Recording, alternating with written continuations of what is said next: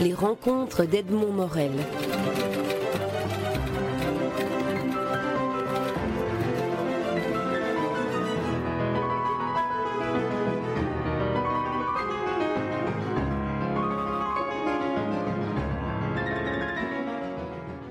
Éric Emmanuel Schmitt, vous publiez aux éditions Albin Michel votre dernier ouvrage en date, qui est un recueil de nouvelles, un recueil de nouvelles qui est accompagné d'un extrait de votre journal d'écriture. Et ça, c'est assez, assez passionnant parce que on, s'aperçoit en le lisant que ce livre-ci est né d'une idée. Alors, est-ce que, est que cela veut dire qu'un livre naît d'une idée ou, ou est-ce qu'il peut naître pour vous d'un personnage ou d'un lieu?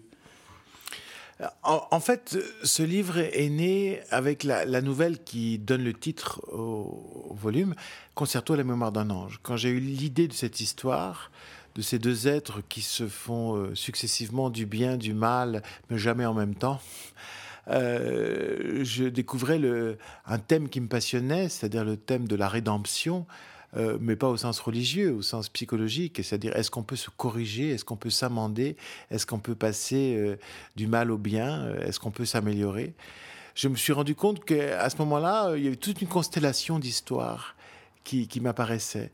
Et je me suis dit que voilà, j'allais écrire un livre où il y aurait plusieurs histoires qui se répondraient les unes aux autres et qui tourneraient autour de ce thème est-ce qu'on peut changer? Alors, le Concerto à la mémoire d'un ange, c'est le titre d'une des nouvelles qui donne le titre au volume, mais c'est également le, titre d'un concerto pour violon d'Alban Berg. Alors, j'étais un peu investigué sur ce concerto. Il est partagé en, quatre mouvements euh, la vie, andante allegretto, la mort, allegro adagio. Il y a quatre mouvements, il y a quatre nouvelles. Est-ce que, est que la musique a accompagné l'écriture au point de, de rythmer l'organisation du volume? Oui. Euh, la, musique du concerto euh, a, comment dirais-je, m'a poussé vers des pensées, parce que vous savez, la musique, c'est un puissant euh, c'est une puissante force spirituelle, la musique. Ça peut vous faire penser des choses différentes, ça peut vous consoler, ça peut vous rendre heureux, ça peut vous recharger, et ça peut tout d'un coup ouvrir des portes. Donc j'écoutais ce, morceau euh, qui me faisait penser, qui me faisait réfléchir, et la nouvelle qui s'appelle Le Concerto à la mémoire d'un ange suit la structure en fait de ce concerto. Euh, et, finit par euh, une sorte d'apaisement comme le concerto lui-même qui finit par l'évocation d'un choral de Bach. Or, à la fin de ma nouvelle, certes, à travers une grande violence, vous découvrez le salut des deux personnages. C'est une des nouvelles, on, va passer en revue les, quatre nouvelles, mais, on va enchaîner sur celle-là. C'est une des nouvelles qui, qui est la, la, plus, en même temps la plus bouleversante et la plus, la plus dure, la plus sévère par rapport à la complexité de l'humain, qui est en quelque sorte ce que vous explorez dans ce, dans ce recueil. Oui, parce qu'il s'agit de deux personnages qui vont radicalement changer. Euh, ils s'appellent Axel et Chris. Euh, Axel a, tous les dons. Il a la beauté, il a l'intelligence, il a le, talent musical. Euh, il sait tout ce qui ne s'apprend pas. Euh, c'est vraiment un être charismatique. Or, cet être charismatique va être détruit par un autre garçon, celui qui s'appelle Chris, qui est aussi musicien, mais lui, c'est à l'arraché par le travail, par le labeur, un grand ambitieux. Lors d'un affrontement sportif, euh, Chris euh, va éviter de secourir son rival. Et donc, euh, il va le laisser quasi mort, au fond de l'eau. Et 20 ans plus tard, on découvre que Axel n'est pas mort, mais il est devenu infirme et il a complètement changé. Puisqu'il a été victime d'un accident, il ne veut plus jamais être victime. Et du coup, il est passé du côté des bourreaux. Et cette tête qui était si lumineuse est devenue très noire. Et il est à la recherche de celui qui a provoqué cet accident. Euh, il va le trouver et il va vouloir se venger. Or, quand il retrouve Chris, ce Chris, lui, a totalement changé. Aussi à cause de l'accident. C'est-à-dire qu'il s'est rendu compte à ce moment-là qu'il était euh, complètement régi par l'égoïsme, par l'ambition, par l'arrivisme. Et il a essayé de, d'orienter son caractère sur d'autres valeurs, l'altruisme, le soin apporté aux autres. Alors il a le même caractère, toujours aussi fort, mais au service d'autres valeurs. Et tout d'un coup, est-ce que cette vengeance va vraiment être possible? Cette nouvelle-là est aussi celle qui, à mes yeux, euh, incarne le, plus euh, le, principe que, vous indiquez aussi dans, votre journal d'écriture, qui est le point fondamental, c'est la liberté. Et là, dans cette histoire-là, Chris, à un moment donné, a la liberté de sauver son ami ou de, répondre à, cette sorte de jalousie qu'il avait par rapport à la réussite facile d'Axel. Et c'est à partir du moment où on a le choix, face à une liberté que, le romanesque se déclenche et que les personnages se déclenchent. Complètement on n'aura jamais la preuve que nous sommes libres. On peut toujours penser, comme Spinoza ou d'autres philosophes, que ce que nous appelons notre volonté n'est au fond que la dernière de nos programmations instinctuelles. Euh, peut-être que ce qu'on appelle la liberté, c'est quelque chose au fond qui est complètement programmé en nous. Mais nous avons, nous, ce sentiment de liberté, et je dirais qu'en plus, moi j'ai besoin de la liberté pour des raisons morales. J'ai besoin de croire que je suis l'auteur de mes actes, j'ai besoin de croire que je suis à l'origine de mes comportements.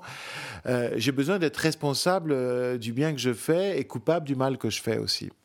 Donc, euh, je suis un partisan de la liberté, mais en même temps, cette liberté, euh, je, doute toujours qu'elle s'exerce dans notre vie, parce que parfois nous nous laissons complètement submerger par ce qui nous détermine. Par exemple, vous évoquiez Chris, il est d'abord submergé par son tempérament.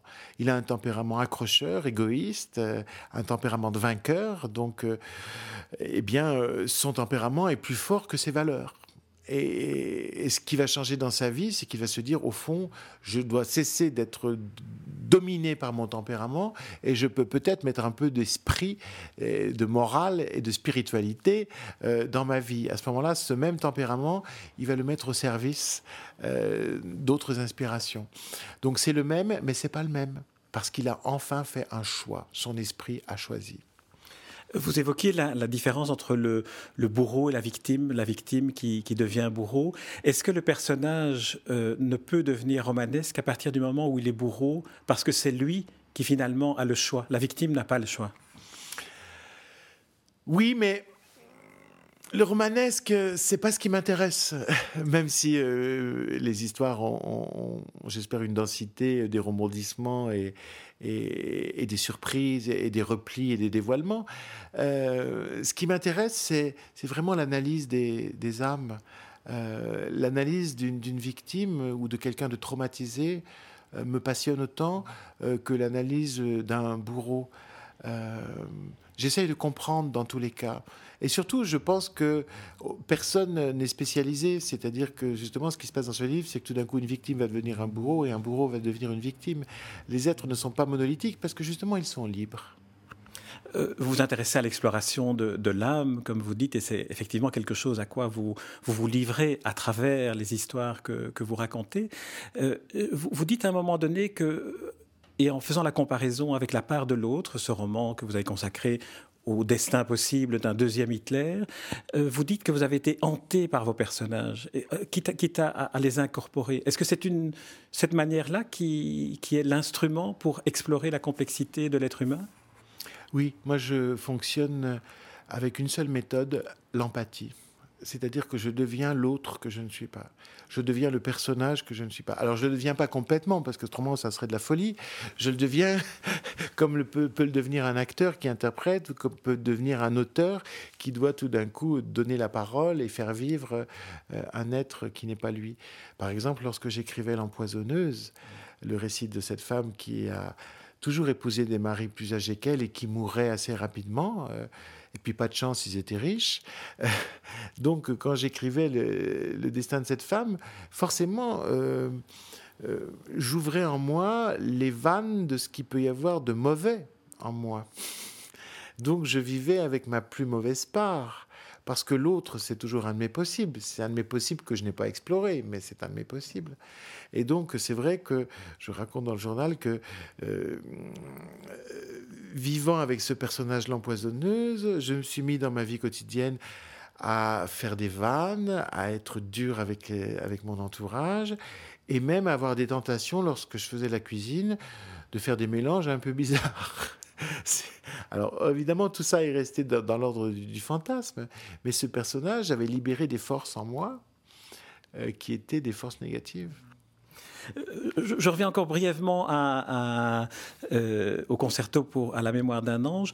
Vous, avez dit cette fois-ci dans, le journal d'écriture que deux de vos amis ont lu le, livre et vous ont dit tiens tu as écrit une histoire d'amour et ça vous a étonné. Est-ce que cela c'est une des magies peut-être du, livre ou du, travail de l'écrivain, c'est qu'il il, il voit se développer indépendamment le livre une fois qu'il est terminé? Complètement. On ne sait pas ce qu'on fait. On croit savoir. Comme disait Cocteau, euh, ces mystères nous dépassent, feignons d'en être les organisateurs, mais euh, on, écrit quelque chose avec force, avec conviction, parce que les personnages s'imposent, parce que l'histoire s'impose, et après ce sont les autres qui parfois vous révèlent ce que vous avez fait. Ici, j'écrivais une histoire qui me paraissait dure et cruelle, et au fond, on peut la lire comme une grande histoire d'amour. Je n'en étais pas conscient. Quand j'ai écrit le sumo qui ne pouvait pas grossir, soudainement, des thérapeutes, des psychiatres, des médecins et des parents sont venus me dire que j'avais fait le portrait d'un anorexique et que mon livre était très utile pour les anorexiques. Je n'y avais pas pensé une seule seconde. L'usage des livres et au fond le sens qu'ils dégagent, euh, j'en suis responsable, mais euh, voilà, euh, vous savez, c'est la question qu'on pose souvent en, cours de français. Est-ce que l'auteur a, voulu tout ça? Je dirais l'auteur l'a fait. Mais euh, est-ce qu'il a l'auteur a calculé les conséquences de ce qu'il disait? Non, euh, parce que quand on est auteur, on est on est en fond serviteur. On, est le ministre des personnages. On est le scribe par lequel l'histoire se raconte. On est l'écriture n'est pas volontaire elle est partiellement consciente, puisque ça passe par la, par la, par la plume, ça passe par les mots, ça passe par l'organisation de la phrase, mais euh, ce n'est que partiellement conscient, il y a une grande partie d'inconscient. On met en place des structures de sens, mais si les structures sont bonnes, elles dégagent encore plus de sens qu'on ne croit. Et en tout cas, ce n'est jamais volontaire, on n'écrit pas ce qu'on veut, on écrit ce qu'on peut.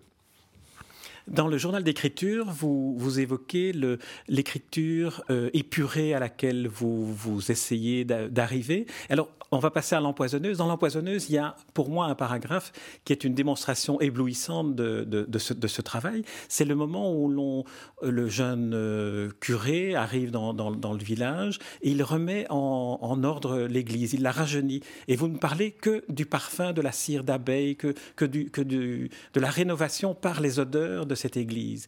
Est-ce que c'est cela un exemple de, de, l'écriture épurée? Ah, Je suis heureux que vous disiez ça. Oui, j'essaie par l'écriture de, de provoquer le maximum d'effets avec le minimum de mots. Donc de, toujours de suggérer quelque chose et euh, d'exprimer euh, par des détails une totalité. Alors on appelle ça en littérature la synecdoque. Euh, et euh, je raconte dans mon journal que lorsque je faisais mon, voyage aux États-Unis pour présenter un livre de nouvelles précédents, Odette Tout le Monde, euh, les lecteurs américains étaient frappés, disait-il, par mon sens des détails. Et en fait, c'était pas tant les détails, c'était le fait que le détail raconte tout. Et que derrière le détail, il y, a, tout un monde qui s'organise et une pensée qui préside à l'organisation des détails. Ce qui est aussi la preuve que le lecteur réécrit le livre. Oui, mais ça, c'est. Moi, c'est ce qui commande mon écriture, c'est l'idée que mon texte doit juste stimuler l'imagination du lecteur. Et que c'est lui qui, à moitié, écrit le livre avec moi. Et quand les lecteurs me disent, je me souviens très très longtemps des histoires que vous écrivez, c'est incroyable, même mon éditeur m'a dit ça. Il me dit, vous savez, j'ai dit des livres depuis 50 ans et, et vos livres, je ne les oublie pas. Mais je lui dis, mais c'est parce que c'est vous qui l'avez écrit à moitié avec moi. Alors parlons un peu du, ton de ces nouvelles. À partir de l'empoisonneuse encore, j'ai l'impression qu'il y a dans, ce recueil, dans l'ensemble du recueil, beaucoup de noirceur. Comme si tout d'un coup, il y avait eu une, une sorte de, soleil noir qui était passé sur, votre écriture, sur les personnages que vous choisissiez, sur l'endroit dans l'empoisonneuse, ce petit village perdu en province. On sent, on sent la pression de, gens qui ne sont pas généreux. Tout le monde, tout le monde est, tout le monde est dans, le mensonge. Dans, c'est venu comment? Ben, C'est-à-dire que j'ai pensé que euh, c'est la noirceur qui me permettrait de faire apparaître la lumière. Euh, la lumière par étincelle, la lumière de façon fugitive, mais que c'était peut-être euh, le clair-obscur était peut-être la bonne manière de faire apparaître la lumière.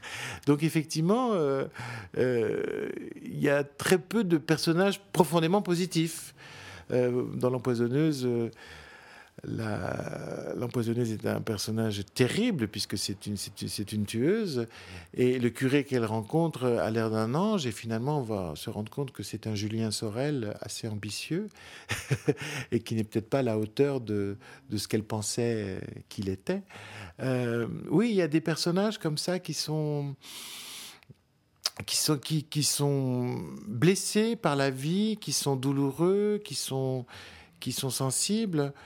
Mais en même temps, il y a une nouvelle pour moi qui est très très lumineuse, c'est le retour. Oui, ça, on y viendra. Pour moi, c'est la dernière dont j'aimerais qu'on parle, parce que celle-là, elle, elle, appelle à beaucoup de, beaucoup de commentaires. Alors, un, mot peut-être sur la, celle qui clôture le, recueil, c'est euh, Amour à l'Élysée. Alors là, c'est. Par contre, là, j'ai vu le clair-obscur. Le clair, je l'ai vu dans, dans l'espèce de, de, rédemption au moment de la mort de, de, de la, femme, de, la femme du président de la République. Mm. Oui, Un amour à l'Élysée, c'est l'histoire d'un couple qui a du mal à traverser le temps. Euh, la première dame, la femme du président de la République, était une, jeune fille euh, euh, assez non conventionnelle qui a épousé un jour un, jeune étudiant en droit parce qu'elle le trouvait beau et parce qu'ils s'entendaient bien. Et puis voilà, 30 ans après, elle se trouve euh, femme du président de la République, épinglée euh, entre les cadres dorés euh, du palais de l'Élysée. Et elle n'a pas souhaité ça. Elle a suivi l'homme qu'elle aimait. Et en même temps, cet homme ne lui appartient plus. Il appartient au pouvoir, sa vraie passion. Il a des maîtresses. Et, elle se rend compte que malheureusement, elle le désire toujours. C'est-à-dire que elle, elle, regarde sa photo, leur, photo à tous les deux, elle se rend compte qu'elle elle tomberait encore amoureuse de cet homme-là. Alors elle lui en veut de l'amour qu'elle éprouve. Et du coup, l'expression de son amour va, va être la haine. Et à ce moment-là, elle, déclare la guerre à, cet homme, en refusant de le quitter. Pour que de nouveau il pense tout le temps à elle, pour que de nouveau il ait peur d'elle, pour que de nouveau il fasse attention à elle. Alors après, l'histoire va être de plus en plus complexe parce que ces êtres-là sont implacables, il ne se passe rien. Euh, les uns aux autres et ils sont, lui, à la limite du, du, meurtre avec elle. Mais ce qu'on va découvrir, c'est que plus l'histoire avance, plus on va découvrir qu'il euh, s'agit d'une histoire d'amour. Simplement, euh, ces êtres se sont perdus dans les couloirs du temps. C'est-à-dire qu'ils n'étaient pas dans le même couloir au même moment. ils ne s'aimaient pas ensemble, ils ne se détestaient pas ensemble. Et ça va être au-delà de la mort et dans la reconstruction de soi par l'écriture qu'ils euh, vont de nouveau trouver la dimension amoureuse. Il y a là toujours cette dimension métaphorique à partir de, vos textes. On peut, on peut, tirer de cette nouvelle, lorsqu'on lorsqu'on lit la dernière ligne, que la rédemption, c'est par le livre qu'elle passe. Aussi. Parce que une vie, c'est comme un livre. Il faut l'ouvrir et il faut décider de la lire. Et c'est les yeux avec lesquels, et l'esprit avec lesquels on va lire une vie, comme l'esprit avec lequel on va lire un livre, qui va aussi donner du sens aux phrases. Par exemple, Catherine, la femme du président de la République, à un certain moment de sa vie, elle a pensé que son histoire d'amour était totalement ratée. Donc, elle a relu toute son histoire en y voyant une succession de naufrages. Et puis, à un autre moment de sa vie, où elle est très amoureuse de lui, elle va relire toute leur, toute leur vie en y voyant une des plus belles histoires d'amour qui ait pu exister. Et elle a aussi raison, car il y avait les deux. Euh, euh, tout, tout, tout, étoffe à, deux faces. Euh, et c'est la lecture qui fait apparaître une face plutôt qu'une autre. Donc, même nos souvenirs sont à chaque instant reconstruits par nous. Euh, un grand philosophe, Gusdorf, disait toute histoire est contemporaine. La façon que nous avons de lire le passé est toujours euh, informée par le présent, provoquée par le présent. Donc si on est dans une période de haine avec l'autre, on va lire le passé comme l'histoire d'une haine. Et si on est dans, l'épanouissement amoureux, on ne va garder dans, les souvenirs que, ceux qui corroborent cette, ce moment présent. Alors j'aimerais qu'on termine cet entretien avec la nouvelle que moi j'ai trouvée la plus, la plus bouleversante, la, plus, euh, si je peux me permettre, la, plus aboutie aussi. Euh, dans, dans, votre journal d'écriture, vous décrivez ce qu'est une nouvelle, qu'elle convient mieux à un dramaturge qu'à euh, un autre type d'écrivain. Et dans la, dans la nouvelle qui s'appelle Le Retour, j'ai l'impression que vous avez rassemblé et condensé tous les ingrédients qui font d'une nouvelle. Elle est sans arrêt en mouvement, elle est sans arrêt à conduire le lecteur vers, vers, vers, la chute. Il y a plusieurs chutes successives dans, dans l'histoire. Alors, ça a été un, travail spontané d'écriture ou bien ça a vraiment été quelque chose qui, euh, qui s'élabore? Le décor d'abord, c'est un, cargo, c'est le soutien d'un cargo, c'est Vancouver. Euh, comment tout ça s'est imbriqué l'un dans l'autre? Une histoire, ça vient tout d'un coup. Une histoire, c'est une intuition globale. Effectivement, tout est venu, euh, cet homme dans ce, cargo, ce capitaine qu'il qui convoque et qui lui dit Votre fille est morte cet homme qui ne comprend pas, on lui répète votre fille est morte et qui finit par dire mais j'en ai quatre, laquelle? Et on ne sait pas. Et tout ce voyage du retour, c'est pour ça que la nouvelle s'appelle le retour, tout ce voyage du retour euh, où cet homme va tout d'un coup se dire euh, alors laquelle de mes filles? Et se rendre compte avec horreur qu'il a des préférences entre ses filles et donc peut-être aussi qu'il préférerait que la mort saisisse celle-ci ou celle-là. Et puis, et puis quand il se rend compte qu'il pense ça, la haine de lui-même, parce qu'on n'a pas le droit de penser ça, etc. Et c'est un homme totalement différent qui va débarquer. Alors tout ça, c'est venu tout en, tout en même temps, y compris la chute que je ne dis pas. Non, on ne peut pas la dire, on peut pas la dire. Mais euh, par contre, effectivement, euh, eh bien, quand on est enceinte d'une histoire, tout nourrit l'histoire, tout ce qu'on vit nourrit l'histoire. Et quand, quand j'étais, quand j'écrivais cette histoire, je, le dis dans le journal, ben d'abord j'étais loin de chez moi, donc il y avait une espèce de j'avais envie, de, j'avais envie de dire mon amour aux gens que j'avais laissés loin, puisque j'étais pour, pour, pour 15 jours euh, euh, dans la nostalgie euh, des miens. Donc il y a, peut-être ça qui, qui, donne son poids à la nouvelle. Et puis j'étais à Vancouver, et Vancouver s'est invité dans ma nouvelle parce que je me suis dit que peut-être le port d'attache, c'était ce magnifique port de, de Vancouver sur le Pacifique. Euh, parce que j'étais dans, les couleurs automnales euh, et que, et que je voulais être dans, un monde lointain. C'est ce que je dis dans le journal. Pour moi, le Vancouver, je pensais même pas que ça existait tellement c'était c'était l'Occident de l'Occident, le plus loin qu'on peut aller dans l'Occident. Et donc voilà, euh, une nouvelle, c'est à la fois un une intuition, un flash qu'on reçoit, et, tout est donné dans le flash, et puis après des détails qui, sont construits euh, par la vie, ou euh, des couleurs affectives qui sont données par euh, l'état dans lequel est l'écrivain au, moment où il écrit en tout cas, cette, euh, cette nouvelle qui, s'inscrit dans, dans cette, ce plaidoyer que vous faites pour la nouvelle dans votre journal d'écriture, en disant quel dommage qu'on on, ne lise plus la, la, nouvelle, qu'on ne l'édite plus, qu'on n'y ait plus accès comme si elle était un genre mineur. Euh, en tout cas, cette nouvelle, et ce sera ma, ma, phrase de, de, conclusion, j'ai eu le sentiment que là où il se trouve, Maupassant a du sourire de contentement. Ah c'est la plus belle chose qu'on peut me faire parce que je suis... Euh, un lecteur passionné de Maupassant au point que j'ai appelé ma maison de campagne Maupassant. Ah, ben voilà, ça je l'ignorais. Donc, voilà. Mais donc il y a beaucoup de, synchronicité, comme dirait, comme dirait Jung. En tout cas, Eric Emmanuel Schmitt, je vous remercie pour cette interview et surtout pour ce concerto à la mémoire d'un ange qui doit être, qui doit être lu, toutes affaires cessant, et relu aussi et réécrit par celui qui le lit. Merci Eric Emmanuel Schmitt.